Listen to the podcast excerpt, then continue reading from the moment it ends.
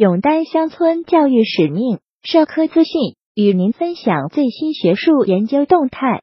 大家好，欢迎收听中国社会科学网音频节目。七月十七日，南京小庄学院二零二零届学生毕业典礼暨学位授予仪式举行，五千零五十名毕业生顺利毕业，其中有二百三十名定向培养师范生。涉及学前教育、小学教育、音乐、体育四个专业。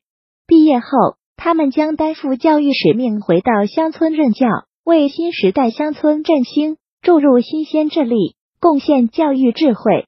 南京小庄学院校长张策华表示：“古往今来，担当责任一直都是中华民族的优良传统、高贵品格。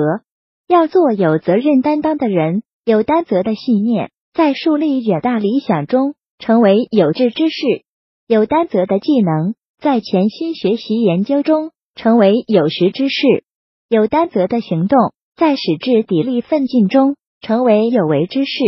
本期节目就到这里。如果您想收听更多音频节目，获取更多学术资讯，请关注和订阅中国社会科学网。